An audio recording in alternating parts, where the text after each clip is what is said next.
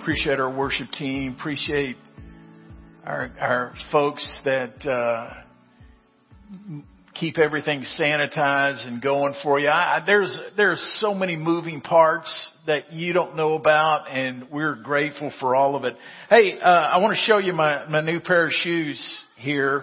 Uh, you know, every Christmas, I'm going to talk about Christmas. Ready? Uh, we do the Operation Christmas Child, which is part of Samaritan's Purse, and for you watching online, uh, you can be involved as well. And in the foyer over in this area, you will see that uh, you can go and pick up your box. And what we do, the way Samaritan, uh, the way the Operation Christmas Child works, you get a, a shoe box, you fill it up with toys for a, a little boy or a little girl, and uh, then we they get sent all over the world. These little pairs of shoes, here's the neat thing about this. Our missions team found these. Uh, Jim Rowan, our missions pastor, found them. And uh, what they do, you see these little shoes. The way that they're constructed with the Velcro and everything, the toe curls out. These can grow up to five sizes bigger than what you're looking at. And the good thing about that is, is this goes to impoverished kids all over the world and a pair of shoes is invaluable. And you know, if you have kids, they outgrow their shoes and, uh, that way they're able to grow with them. And our missions team purchased these. And so when you pick up your box, you can get a pair of these shoes to put in there and, uh, then you can send them. I, I think that's incredible, isn't it? That a neat thing? And so, um, uh, here's a pair. If you did not get one, I know they're going to run low on those, but uh, those those are for that. One other thing I want to make you aware of. In the lobby right out here, you will notice that there's a table called Education Connection. For you that are new around here, let me explain what that is. For many years now, we have adopted Bluebonnet Elementary School in the Round Rock ISD and we have a very close relationship with them. Education Connection, how my heart got burdened for that was that uh, I was informed that if you do not get beyond a third grade reading level, the chances of you succeeding in life become even minimal. And in fact, they say that most of the people incarcerated today never got beyond a third grade reading level. Uh, they've, they've proven that. So we, we believe it's important that uh, uh, kids learn to, to read. So, uh, but you don't have to do it at Bluebonnet. We do Bluebonnet because we're so connected. But what you're able to do is go in and read to a student and they, they help them in their reading. Doesn't take 30 minutes a day, a week to do that. And so you can go out there and sign up with uh, Mark or Helen or whoever's at the at the table and you can get more information because uh, this is this is huge, and we've been involved in it for many years now, and so uh, we just want to. And, and this year was so crazy. They're just now getting around to being able to do that because of school closed down. So things are happening. Well, uh, if you got your Bibles, I want you to turn with me to Genesis. Genesis is the first book in the Bible. Genesis chapter 39. Last week, uh, Pastor Allen did an incredible job of of uh, taking us through the the struggle that Joseph had at Potiphar's house, and uh, through the the temptation with Potiphar's wife, and the struggle that Joseph went through. But he was a man of integrity, and he was not going to sin against God.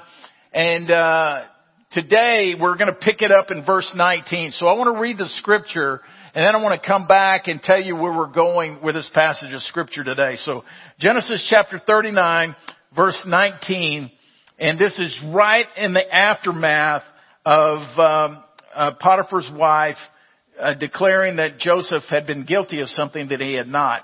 As soon as his master heard the words that his wife spoke to him, this is the way your servant treated me, his anger was kindled. Now, I have a, I have a question within my mind. Potiphar probably knew the tendencies of his wife. And I wonder if he wasn't more angry with her than he was with Joseph. But he had to do something to save face. And so he was going to put Joseph in prison. That's just We don't know. It just says his anger was kindled. And Joseph's master took him and put him into the prison, the place where the king's prisoners were confined, and he was there in, per- in prison. But, I love this, the Lord was with Joseph and showed him steadfast love and gave him favor in the sight of the keeper of the prison. And the keeper of the prison put Joseph in charge of all the prisoners who were in the prison. Whatever was done there, he was the one who did it.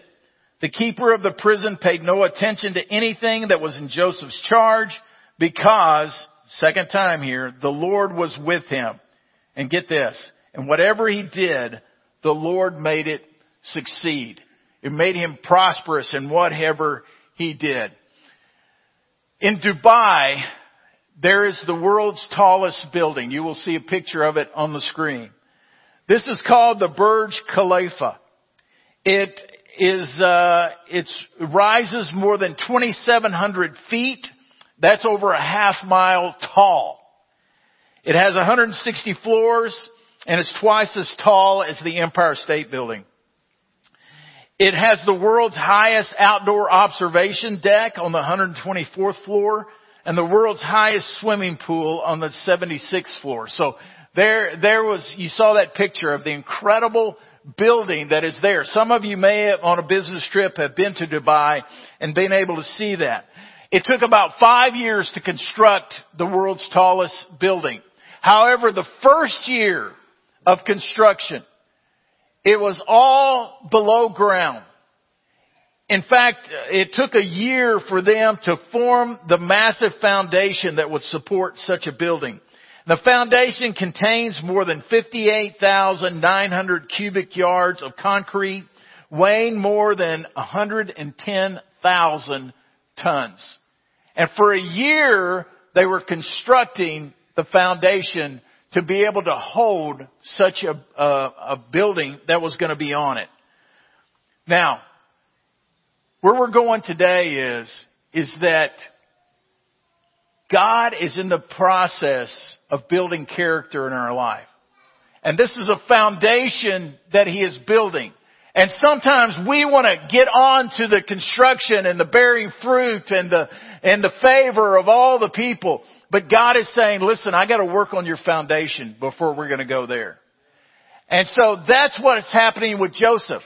You see, Joseph uh, was a young man who God had incredible plans for, but to get to the plan that he needed to work out history, he had to t- test his character first. In fact, in Psalm 105, verse 16 through 19, I'm reading from the New Living Translation. It says this, he called for a famine on the land of Canaan, cutting off its food supply.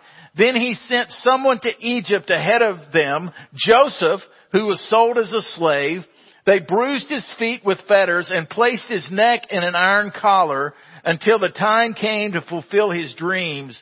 The Lord tested Joseph's character. He was building that foundation that was going to come into place so that all the world would be different. And I want you to know that if a character development does not take place, just like the foundation, if it was not healthy, that building would not stand. You and I, if we do not have strong character, we're gonna, our life will fall apart. It will happen.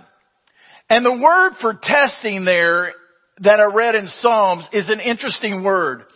It means a word to uh, refine or to test. It's actually the picture of the refining of metal. That's what it is. It's like the silversmith who takes the silver and he puts it into the flame. And what happens is, it, out of the liquid comes the dross, the, the impure part of the silver. And what happens is, is he scoops that off. This is the picture. And so what God is doing in Joseph's life is he is refining him. He's purifying him for a purpose that he has. And I, you're not going to like this, but he's doing the same in your life. He's at work in your life in the same way. Now there's two words I want to use a little bit interchangeably, and so I want to introduce them at this point. The first word is the word character that I've been using. Character refers to what is truly on the inside. You know, we can all act a certain way, but what is truly on the inside is how one's per, uh, one character is. In other words, it's like what you are made of. What, you, the stuff that you are made of. I, and I don't mean physically. I mean, what makes you up? This is who you truly are. Character. The other word is integrity. And integrity comes from uh, a math term, integer, integer. You probably heard that, which means a whole number. And uh, it, it, it refers to wholeness or completeness of something. If you check the integrity of a piece of metal to how much it will hold, you're checking the, the stability of it and the wholeness of it.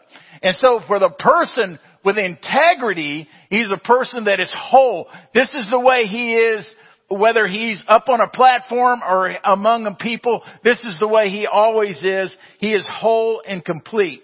And the Lord needed to prepare Joseph to be used for his eternal purposes. And it would take some hard testing in Joseph's life to bring this around so that in the fullness of time, hear this, Jesus would come. Now, look at Joseph just a moment. And I was thinking about, uh, uh, just about what he had gone through so far. You know, he had no advocate to stand by him. He had nobody in his court. He is, he is accused falsely.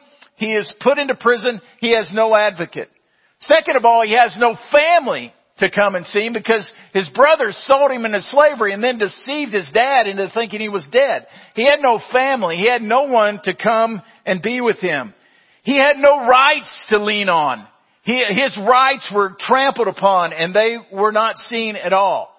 You know, it reminds me of Jesus, doesn't it? Jesus had no advocate when he was brought before Pilate. He was standing there bare before him. He had no family. Those that were closest to him had gone and they had left him alone. But he had no rights. His, his right, he surrendered his rights, it says in Philippians 2. He surrendered his rights to become a bondslave, to become a servant. And this is what he did. And so when I see Joseph going through this, I can't help but see our Savior Jesus in what he walked through. But I thought about Joseph's response in prison. You know, I think about what we've gone through this year. 2020. Not just the virus, but we have the racial uh, tension, we have the elections, we have the anger that we're seeing displayed throughout our nation, and and we're seeing uh, things happen and unfold uh, that are testing our character right and left. And I, I wonder, as I think about Joseph and what he went through, I, I wonder if this went through his mind. He says, "Man, I hope they elect a new Pharaoh, and he will get me out of prison." You know, many people today think that the elections are going to solve every problem that we have. It's not.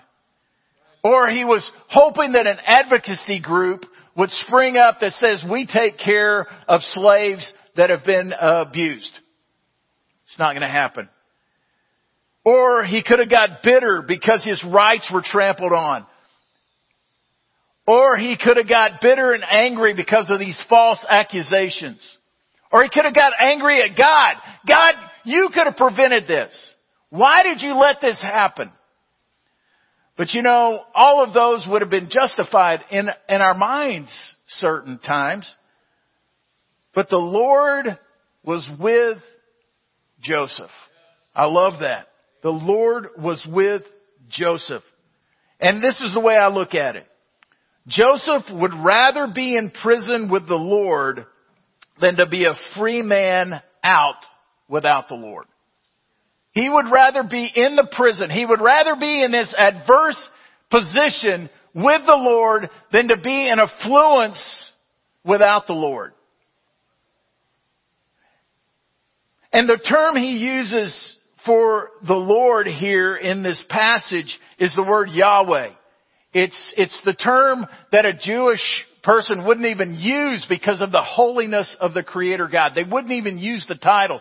And that's what is written here, is that the Lord, and, and here's where I'm going this. How many times do you hear people say, well, the man upstairs is taking care of me? No, no, no. This is the holy God of creation. He's not the man upstairs. And, and so what Joseph is doing, he's declaring he would rather be with the Lord in prison than to be out. Now, Joseph didn't see the whole picture. He could not see the whole picture. He didn't know that the Lord was orchestrating all these moving parts so that Jesus would come. And, and, and I look at God as huge and He's creative and He is in control. So whatever you're going through today, understand that we have a huge creative God that's in control. D. Martyn Lloyd Jones, who was the pastor for many years at Westminster Chapel in London, says this, it's tragic when a person succeeds before he is ready for it. You know, we can think, well, did Joseph really have to go through that? God was testing his character. And for a person to be handed privilege and authority, it does not mean he's ready. Some of us today in this very room are praying and desiring for things to be different in our lives right now. But we need to see that God in His time will fulfill the best plan. However, some of us in this room are walking in bitterness and unforgiveness. I mean, I look at our world today. Our world is a powder keg just waiting to explode because of the bitterness and unforgiveness that is in there. And when you, when you have unforgiveness, there's, or bitterness, there's one of two ways you respond. You either run to God or you run away from God. Joseph was going to be running to God. But let me, let me talk about bitterness just a moment because I want you to hear this. Bitterness not only affects you emotionally, but it also affects you physically and spiritually. I, I read a I read a quote by Dr. Uh, Dr. McMillen, and, and and this is what he said. He said, "The moment I start hating a man, I become his slave. I can't enjoy my work anymore because he controls my thoughts. My resentments produce too many stress hormones in my body, and I become fatigued after only a few hours of work. The work I formerly enjoyed is now drudgery. Even vacations cease to give me pleasure.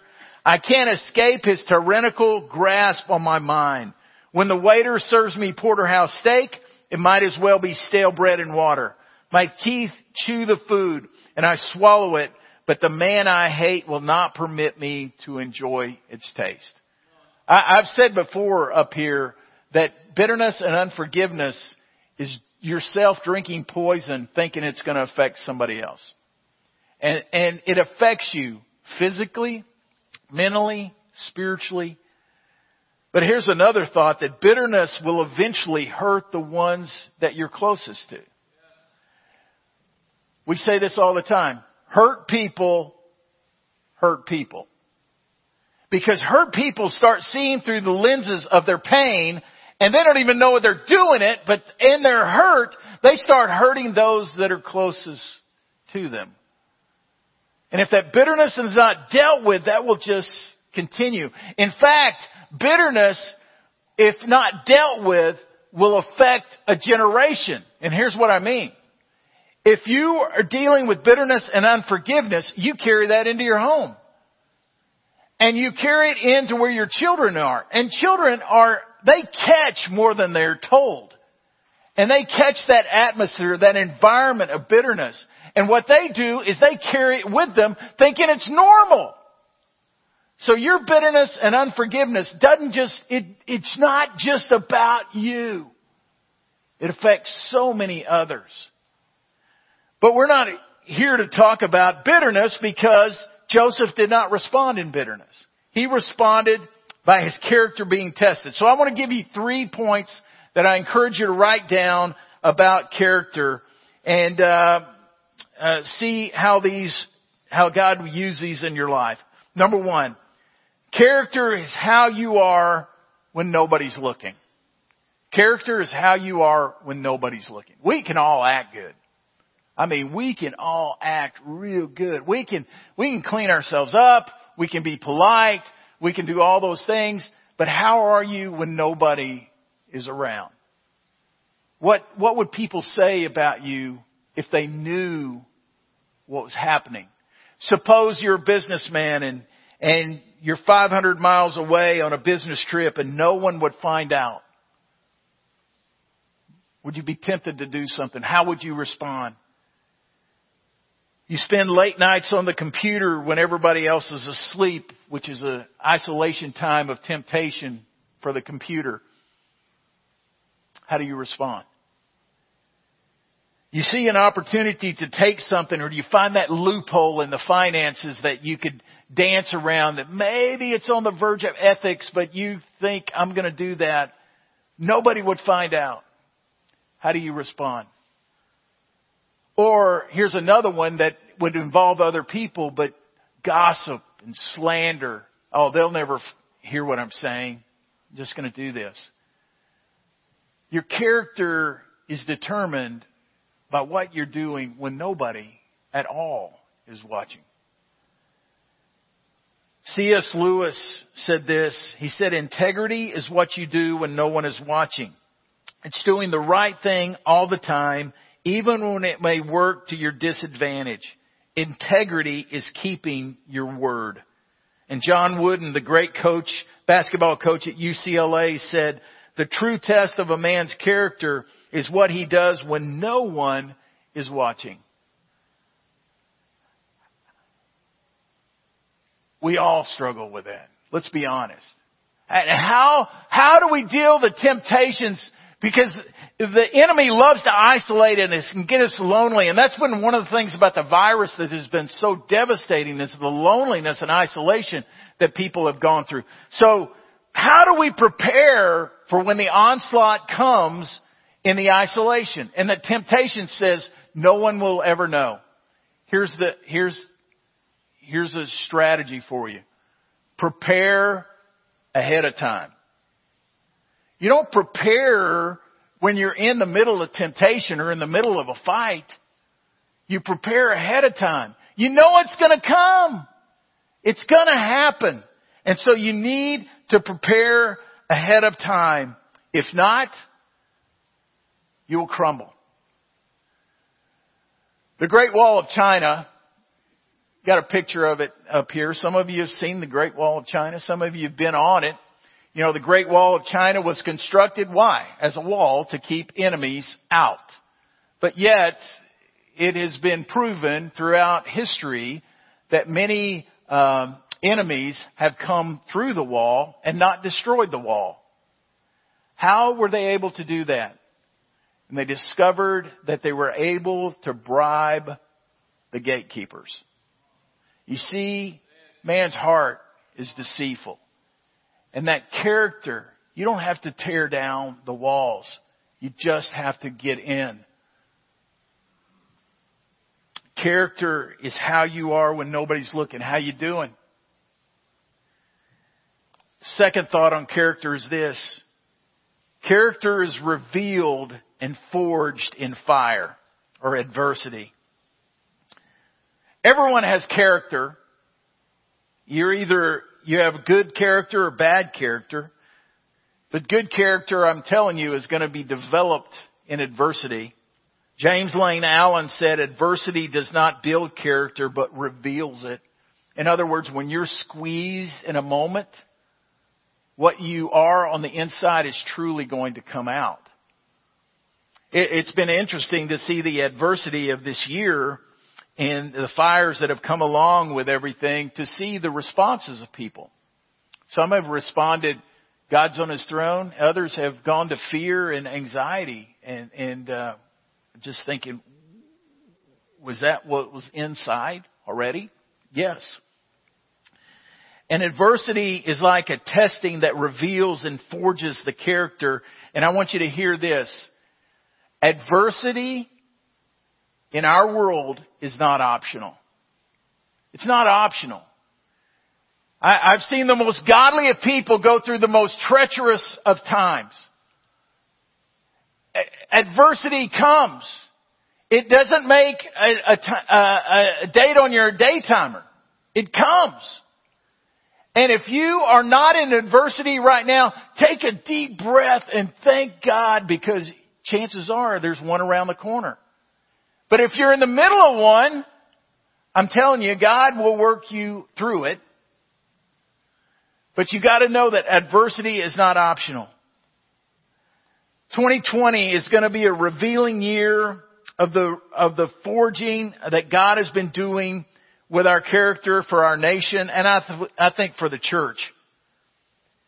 I read this quote this week. God often removes our crutches so we can learn to walk. And, and perhaps this goes through my mind. Perhaps God is preparing His church and His followers for an incredible outpouring by the way He's developing our character this year. How do you prepare for times of adversity? You gotta remember that God is with you during the adverse times. You remember Shadrach, Meshach, and Abednego in the Old Testament? They were the, the three Hebrew slaves. that were going to be thrown in the fiery furnace, and uh, they're being told that you're going to be thrown in the fiery furnace because you will not bow down to the king. And uh, and what what was their sp- response? You can throw us in there. Uh, our God is greater. Our God can deliver us. But even if He doesn't, we're not going to bow down to you. I mean, that that's some sticking sticking to it right there. And, and we, the question is this, and I want you to chew on this just a moment, so I'm going to share it a couple of times. The question is not, are you in the storm? We're all in the storm. The question is not, are you in the storm? The question is, is the storm in you? You see, there's a huge difference. We're all going through storms. We read the scriptures and we see how people went through incredible storms, but yet they were able to be content in the midst of that. How could they do that? It's because of the faith that God was with them in the midst of it. I see Christians just panicking today. And the question is, we are all in the storm, but is the storm having its way in you? Paul, who wrote most of the New Testament, his life could be characterized by discomfort at the best. He went through so much. But he, when he wrote the letter to the Philippian church called Philippians, he was in jail in Rome, okay? He was in jail in Rome writing this letter to the, the church in Philippi and it was, it's considered the joyful letter that he wrote. And you read it, there's tons of joy in it. But he starts talking in there. He said, I've learned to be content in all circumstances. Whether it's good or whether it's bad. I've learned to be content in all circumstances. In other words, I've learned to be content whether the storm and adversity is coming or whether it's a time of peace. I've learned to be content in all situations. And then he says this, and this is a statement that's been put on locker room billboards. It's been, it's been put out there, but people do not understand the cir- circumstances behind this statement. He goes on to say, but I can do all things through Christ who gives me strength. See, that wasn't birthed out of a football game going out there to say this is what we're going to do. It was birthed out of, uh, out of an incredible prison experience of discomfort and Paul is saying, I'm content no matter what's going on, and I can do all things through Christ who strengthens me. Last, last thought on character. Character determines your true legacy. Whatever Joseph did, the scripture says that he succeeded at. His journey was prosperous. God can see our past, our present, and our future and He is in control. You know, I think about this story. I think about if Joseph gave in to Potiphar's wife. I think about if Joseph became bitter and unforgiving in prison. I think about if he just decided to get angry with God and just call it quits. We wouldn't have history the way we have it. Because God was preparing this man so that eventually the children of Israel would come to Egypt, get back to the promised land, and Jesus would be born for the Savior of the world. You can see that this is not an isolated thing. It affects all of history. But what about you and me? What is our legacy? Is our character ready for our legacy? We were created for God's glory and purposes, so He prepares us for what will give Him the most glory. And that's what He can do in adversity. So how do you handle it when all seems to be out of control? We're going to hate this answer. Wait. Wait for God to show up. Cease striving and know that He is God. You remember the storm encounters with Jesus in the boat. Oh, you have little faith. The storm's out there, but why is the storm in you? I, I, I, I'm wrapping up. I, I, Pam and I in our life have, have had, uh, different times of really character testing times. Uh, you know, we, we, we, we look back at them and think, wow, man, God, those were squeezing. Some we passed, some we didn't pass. But God is faithful. But one in particular, as I was studying this week, just came out to me. You see, for, for many years, I was in youth ministry. Uh, I think I was a good youth minister back in the day. Some of you were in our youth ministry and your kids have graduated high school and that bothers me a whole lot. But, uh, but we were that in fact that's what got us to Round Rock. 1985 we came here. If you can imagine uh for for you that haven't lived here that long, uh, man, it was the it was a epitome of perfect for doing youth ministry. We had one of the larger youth ministries in the in the area in the Austin area and and because I had freedom and openness and and the community was really different. And so it was, you know, and probably some arrogance in that, and uh, and I got to go speak at a lot of places, do camps, all those kind of things. And uh, but yet the Lord started moving on our heart about going over and replanting Mission Church, and uh, from from the church we were serving at. So uh, we we went, and we knew that um, in going over this I was no longer going to be a somebody. I was going to be a nobody and we were going to have no money and, and these kind of things. So we, we made that step. Our kids were going to lose the amenities of big church and all that kind of stuff, but, but that's okay. We, we felt like we were following the Lord. So we go and, and, uh, uh, we start to grow and people continue to come in and we, people are faithful in their giving. And so we get the chance to put together our first budget. Okay.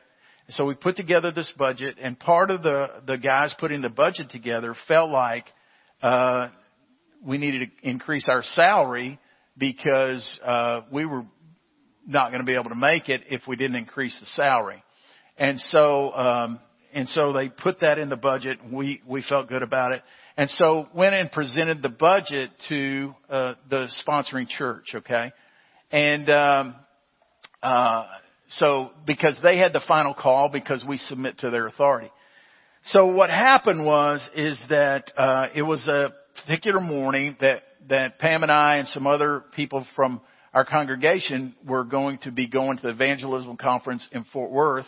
But I, I got a call that said, before y'all leave, I, I need you to come in the office. So I went into the uh, office of the sponsoring church and went in there and uh, I noticed the budget on on the table there. And so I figured, okay, they're going to okay our budget. We're going to be okay. We're going to make it. And uh, he, but I, I noticed he had marked some things in red on our budget, and he had circled that part about our salary. And he said, there is no way this is going to happen because they had the authority. We submit to their authority. And I'm thinking, oh man, how am I going to tell Pam this? How are we going to make it? We're, we're not going to make. I mean, it was a kick in my gut because we thought we can do this. We were, but all of a sudden it was, it was the kick in the gut. Uh, it was a storm and how we were going to handle this storm. Um, there was temptation for bitterness, some, some things to, to happen, but we we figured God was faithful in taking the sandpaper to us and to me because I still needed some character development in me. Now, we're still here. We, we, uh, uh, God has been faithful. But uh, that was one of those times where God, we're going to have to trust you. You're in the middle of this. I don't know how we're going to make it, but we're going to trust you. And He's been faithful. I end with this. There was a a cleaning lady. She was called a scrub woman by the name of Sophie. She was a Christian and she worked in New York in one of the high-rise buildings. One particular day, a man came to Sophie and he said, Say, Sophie, I understand that you're a Christian. Yes, sir, I'm a child of the king, was her immediate reply. Oh, so you must be a princess since God is your king. I sure am. Well, if God is your father and you are a princess and a child of the king, do you not think that it is beneath your dignity to be found here in New York City scrubbing these dirty steps? And she thought for a moment and she said, there is no humiliation whatsoever. You see, I am not scrubbing these steps for my boss, Mr. Brown. I'm scrubbing them for Jesus Christ, my Savior. Listen, we exist. We exist for God's good pleasure and glory. That's why we exist. You do your work, you do whatever you do, but let me tell you, ultimately you do it unto Jesus our Savior. And He's going to use this adversity to develop our character. I want you to bow your heads with me just a moment. James and Emily are going to come and, and uh, we're going to just sing one last song, but I want you to bow your heads and, and I want to ask you a question in your spirit. Don't just draw a circle around yourself. And I want to a- ask you this. We're all in the storm, okay? We're all in the storms, whether it's the virus or whether it's fractured family or whether it's money shortage or health issues or wandering ch- uh, children, um, whatever. But the question I want to ask you, what's the storm doing in you? Are you just living in anxiety and worry and bitterness and unforgiveness? Or can you see that the Lord is with you in that storm? And what do you need to just lay before Him today? Just, just lay it before Him. There, there may be somebody in this room that's not even a Christian. They're not a follower of Jesus. Uh, a good person, religious person, came to church today, but yet in their heart of hearts, they gotta say they have never had an encounter with the living God through Jesus Christ. And God today is saying, come to me. Understand that Jesus went to the cross for you.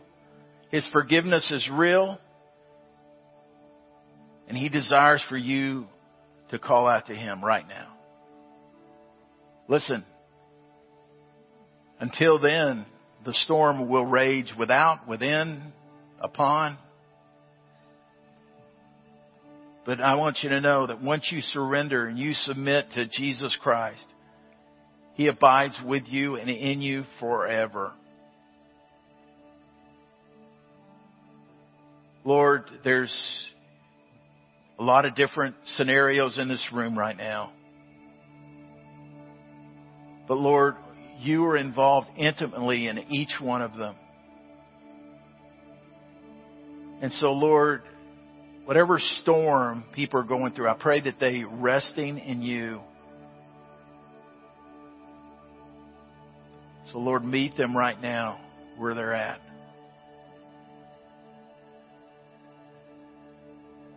Just a moment, I'm going to ask you to stand and these steps kind of become an altar that you can come and kneel and pray at. And maybe some of you need to come today and just lay the storm before the Lord or submit to Him today. Whatever. I just want you to be obedient in this room.